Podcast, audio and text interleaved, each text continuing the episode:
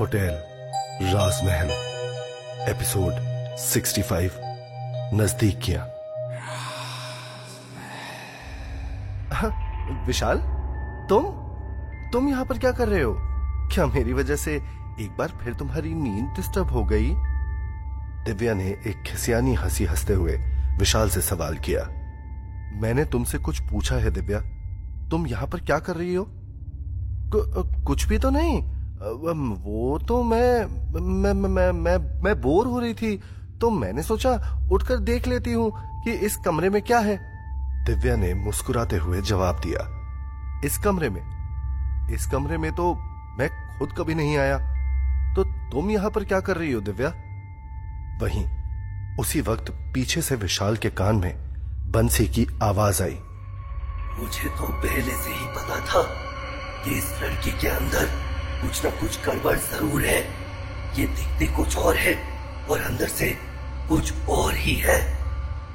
दूसरी तरफ़ से मुरली ने विशाल के कान में धीरे से फुसफुसाते हुए कहा इसे बोल अपनी मुट्ठी खोल कर दिखाए। मगर दिव्या उन लोगों की बातें सुन नहीं पा रही है। विशाल ने तुरंत दिव्या के हाथ की तरफ़ देखा जो उसने अपने पीछे छुपाया हुआ है और कहा दिव्या तुम्हारे हाथ में क्या है? विशाल का सवाल सुनकर दिव्या के चेहरे का रंग फीका पड़ गया। घबराहट के मारे उसके माथे पर पसीने के बूंदे आ गई। मगर फिर भी उसने अपने आप को संभाल कर मुस्कुराते हुए जवाब दिया। मेरे हाथ में? मेरे हाथ में तो कुछ भी नहीं है विशाल। चलो, अब हम चलकर अपने डेस्क पर बैठ जाते हैं। ये कहकर दिव्या उस कमरे से बाहर जाने लगी। मगर विशाल ने तुरंत उसका हाथ पकड़कर उसे रोकते हुए पूछा, अपना हाथ दिखाओ। इतना कहकर विशाल अपना हाथ आगे बढ़ाकर दिव्या के हाथ से वो लॉकेट ले लेता है। विशाल इस लॉकेट को खोल कर देखता है, जिसके अंदर उसे राजवीर और एक लड़की की तस्वीर नज़र आती है। उस तस्वीर को देखने के बाद भी विशाल को कुछ भी समझ नहीं आता। वो हैरानी से दिव्या की तरफ़ देखते हुए पूछता है तुमने ये किसी और का सामान क्यों ले लिया है? क्या तुम चोरी कर रही थी यहाँ? ये सुनकर दिव्या की आँखें नम हो जाती हैं और वो बिना जवाब दिए उस कमरे से बाहर निकल जाती है। ये देखकर विशाल उसके पीछे पीछे जाता है और दिव्या को रोकते हुए पूछता है, तुमने मेरे सवाल का जवाब नहीं दिया दिव्या? मैंने कुछ पूछा है तुमसे? ये सुनकर दिव्या रुकी और विशाल की तरफ़ देखकर उसने जवाब दिया, जब तुमने खुद से ही सवाल पूछकर उसका जवाब तय कर लिया तो मैं तुम्हें और क्या जवाब दू विशाल? विशाल ने दिव्या से आगे कहा, मैंने कोई जवाब तैयार नहीं किया है। जो मैंने अपने आँखों से देखा, वही कहा है? तुम उस कमरे में इस गोल्ड लॉकेट के साथ कर क्या रही थी? तुमने इसको इसकी जगह से उठाया क्यों? लेकिन दिव्या इस बात का कोई जवाब विशाल को नहीं देती। विशाल गुस्से में दिव्या से कहता है, तुम्हारे पास कोई जवाब नहीं है। इसका मतलब तुम यहाँ होटल राजमहल चोरी करने के मकसद से ही आई थी। ना जाने इससे पहले भी तुमने कई जगह पर कितनी चोरियाँ की होंगी? ये सुनकर दिव्या की आँखों से आँसू बहने लगते हैं।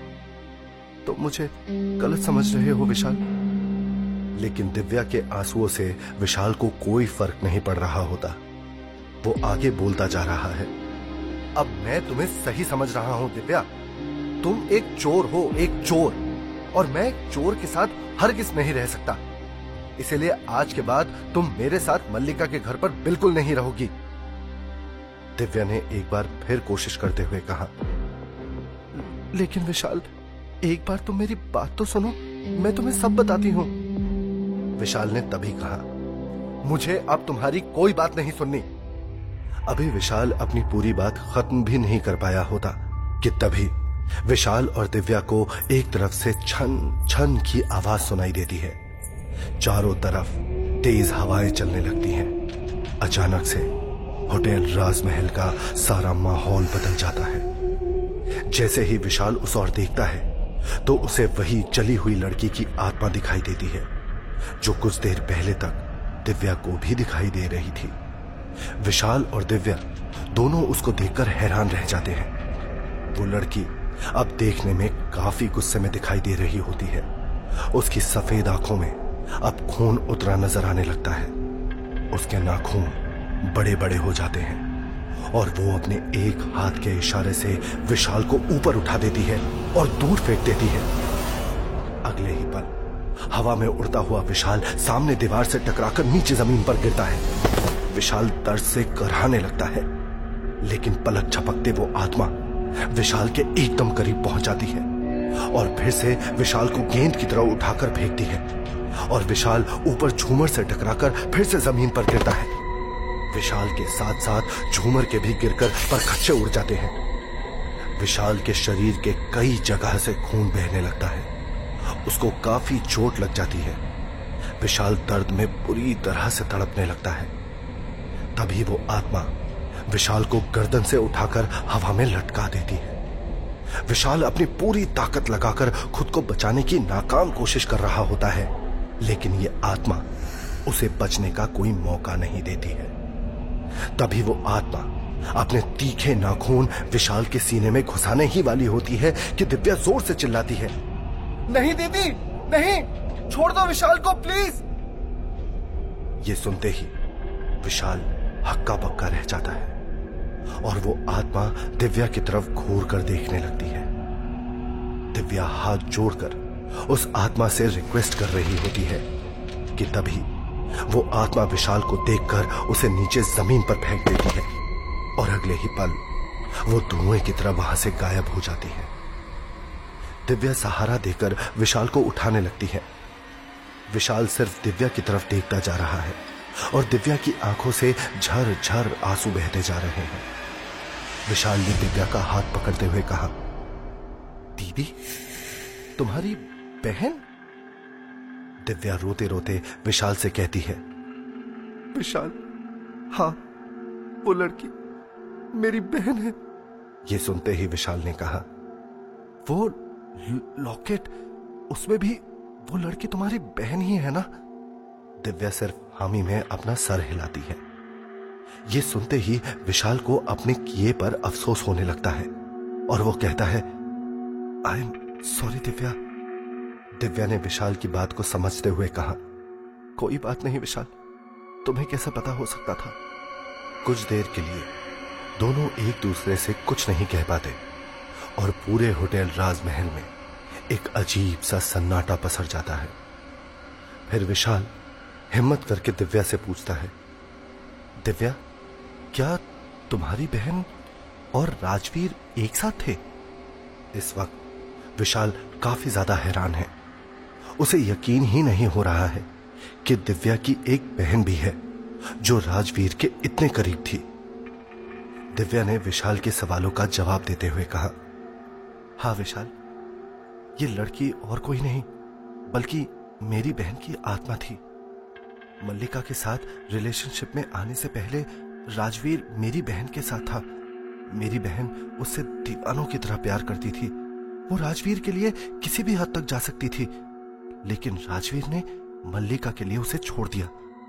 लेकिन मेरी बहन खुद को संभाल नहीं पाई और पूरी तरह से टूट गई और एक ज़िंदा लाश बनकर रह गई।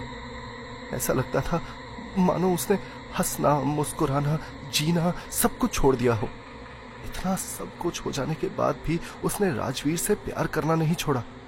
जिस मनहूस रात को होटल राजमहल के अंदर आग लगी थी, उस रात को वो हम लोगों से झूठ बोलकर यहाँ पर आ गई थी। हमें उसके चले जाने के बाद उसके दोस्तों से पता चला कि वो यहाँ पर आई थी। जब तक हम यहाँ आए, तब तक ये होटल चलकर राख हो चुका था। हमें उसकी अस्थियाँ तक नहीं मिली।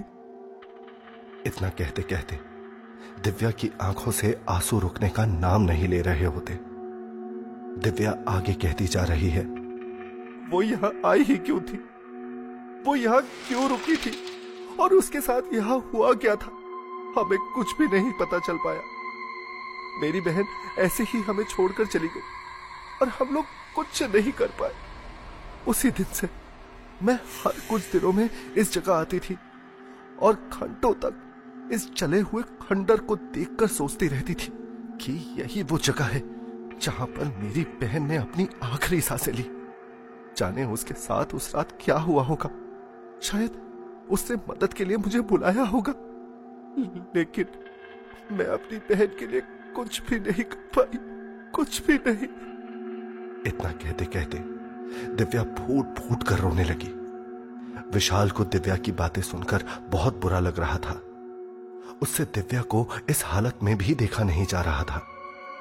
विशाल ने दिव्या को गले से लगा लिया और दिव्या भी विशाल के गले लगकर रोती चली गई। जैसे ना जाने वो कितने समय से अपने दर्द को सीने में दबाए बैठी हुई थी। कुछ देर बाद जब दिव्या थोड़ा संभली, तब विशाल ने पूछा, लेकिन दिव्या, फिर तुम इस होटल राजमहल में उस रात कैसे पहुँची? दिव्या ने इस बात का जवाब देते हुए कहा कुछ दिनों तक मैं शहर में नहीं थी। और जिस रात मैं वापस जयपुर पहुँची तो मैं सीधे पहली बार रात को इस जगह पर आई। तो मैंने देखा कि यहाँ पर होटल राजमहल अपने आलीशान रूप में खड़ा है। मैं ये सब देखकर हैरान रह गई थी। मुझे तो कुछ समझ में ही नहीं आया कि ये सब आखिर हो क्या रहा है। इतनी जल्दी कब्रिस्तान से यहाँ होटल कैसे बन गया? यही सच जानने के लिए मैं गेस्ट बनकर यहाँ आ गई। तब मुझे तुमसे पता चला कि ये एक भूतिया होटल है, जहाँ पर काफ़ी सारी आत्माएँ फंसी हुई हैं और ये रात को सिर्फ़ चंद घंटों के लिए ही खड़ा होता है। उस दिन मैंने ये फैसला कर लिया कि मैं यहीं रहूँगी। क्या पता मुझे एक दिन यहाँ पर मेरी बहन मिल जाए? इतना कहते कहते दिव्या ने अपने दोनों हाथों को अपने चेहरे पर रख लिया और फूट फूट कर रोने लगी। उसकी इन बातों को सुनकर विशाल का मुँह खुला का खुला रह गया। उसे समझ में नहीं आ रहा कि वो क्या कहे और क्या नहीं। मगर दिव्या को इस तरह से रोता हुआ देखकर उसने प्यार से उसे समझाते हुए कहा, दिव्या, तुम प्लीज़ रोना बंद कर दो। मैं जानता हूँ कि ये सब तुम्हारे लिए आसान नहीं है, लेकिन तुम्हें अपने आप को संभालना ही होगा। विशाल, मैं बस ये पता लगाना चाहती हूँ कि आखिर मेरी बहन के साथ उस रात हुआ क्या था? वो क्यों हम सब लोगों से झूठ बोलकर यहाँ पर आई?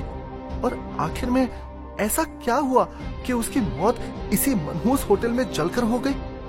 हमें तो एक आखिरी बार उसे देखने का मौका तक भी नहीं मिला। हम दोनों ने अपनी पूरी ज़िंदगी एक साथ बिताई है। बचपन से ही वो मेरी बहन नहीं, बल्कि माँ बनकर मेरा ख्याल रखती आई थी। जब भी कोई मुझे डांटता था तो वो तुरंत मेरी साइड लेने के लिए मेरे पास पहुँच जाती थी। मैं उसके बिना बहुत अधूरी हो गई हूँ, विशाल। बहुत अधूरी। और ये कहते कहते दिव्या सीधा विशाल के गले लग गई। विशाल ने भी दिव्या को समझाते हुए कहा, हम दोनों मिलकर तुम्हारी बहन के बारे में सब कुछ पता लगा लेंगे। तुम इस बारे में सोचकर बिल्कुल भी परेशान मत हो। उसकी ये बात सुनकर दिव्या को भी थोड़ी राहत मिली और उसने चैन की सांस ली। उसके हाथों ने अपने आप विशाल को कसकर पकड़ लिया। उसका सर विशाल के सीने से लगा हुआ है और उसकी साँसें तेज चल रही हैं। धीरे धीरे विशाल के हाथ भी दिव्या के कंधों से होते हुए उसकी कमर तक जा पहुँचे। उसने धीरे से उसके कमर को दबाया और दिव्या के पूरे शरीर में सहरन दौड़ गई। उन दोनों को ऐसा लग रहा है जैसे उनकी साँसें इस वक्त एक रफ्तार से चल रही हो। विशाल को दिव्या के करीब रहना अच्छा लग रहा है, और दिव्या भी इस अपनेपन में विशाल का पूरा साथ देने लगी। अगले ही पल, विशाल ने अचानक से अपने हाथों को दिव्या की कमर से हटाते हुए उसके कानों पर रख दिया, और उसे खुद से थोड़ा दूर करते हुए उसकी आँखों में देखा। ऐसा लग रहा है मानो वो दोनों एक दूसरे में खो गए हों। मानो वो दोनों आँखों ही आँखों में एक दूसरे से हज़ारों बातें कह गए हों। विशाल और दिव्या, दोनों की ही आँखों में एक तड़प है, एक दूसरे के लिए। विशाल की निगाहें दिव्या की आँखों से होते हुए उसकी रूह तक पहुँच रही है। वो दिव्या की आँखों में देखते हुए उसके नज़दीक आया, जैसे वो आँखों ही आँखों में उसके नज़दीक आने की इजाज़त मांग रहा हो। और आखिर में, दिव्या ने उसकी ऐसी नज़रों से शर्माकर अपनी आँखें बंद कर ली। वो इस वक्त काफ़ी नर्वस महसूस कर रही है और उसका पूरा शरीर काँप रहा है। विशाल दिव्या के और भी नज़दीक आ गया। अब वो दोनों एक दूसरे की सांसों को भी महसूस कर पा रहे हैं। विशाल उसकी भीनी भीनी खुशबू से मदहोश हो गया है। वो अब अपने आप को और नहीं रोक पाया और उसने अपने होठ दिव्या के होठों पर रख दिए और उसे कस कर पकड़ लिया। विशाल का ये जुनून देखकर दिव्या के हाथ भी खुद ब खुद उसके कंधों तक पहुँच गए और वो विशाल के बालों को सहलाने लगी। वो दोनों काफ़ी देर तक एक दूसरे के होठों को चूमते रहे। उन दोनों की ही सांसों की आवाज़ काफ़ी तेज हो गई। जैसे उनका खुद पर कोई काबू ही ना हो। उनके जिस्मों से निकलती हुई गर्मी की वजह से वो दोनों पसीने से लथपथ हो चुके हैं। वहीं दूसरी तरफ़, विशाल को दिव्या के इतने नज़दीक देखकर मल्लिका गुस्से से आग बबूला हो उठी। वो किसी भी कीमत पर विशाल को अपने हाथों से जाने नहीं दे सकती है और दिव्या के करीब तो बिल्कुल भी नहीं। गुस्से से उसकी आँखें पूरी तरह से लाल हो गई। ऐसा लग रहा है मानो उसके अंदर से आग निकल रही हो। पूरे होटल राजमहल में तेज हवाएँ चलने लगी और खिड़कियों और दरवाजों के खुलने और बंद होने की धाड़ धाड़ आवाज़ पूरे होटल में गूंजने लगी। लेकिन दिव्या और विशाल के ऊपर इन सब चीज़ों का कोई असर नहीं हो रहा है। ऐसा लग रहा है जैसे वो अपने आसपास के माहौल से अनजान एक दूसरे में पूरी तरह से डूब गए हो।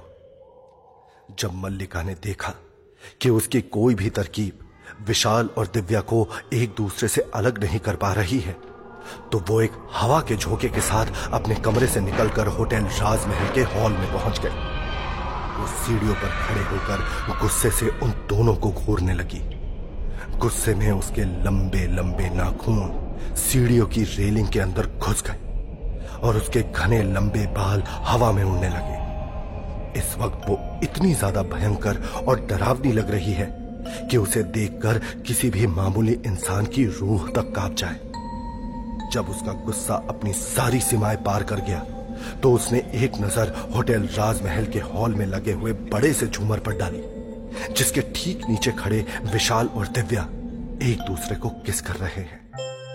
अपने गुस्से की आग में चल रही मल्लिका अब इन दोनों के साथ क्या करेगी? आखिर दिव्या की बहन का मल्लिका से क्या लेना देना है? दिव्या, क्या अपनी बहन का सच जान पाएगी? इन सवालों के जवाब पाने के लिए सुनिए। होटल, राजमहल, सिर्फ़ पॉकेट एफएम पर।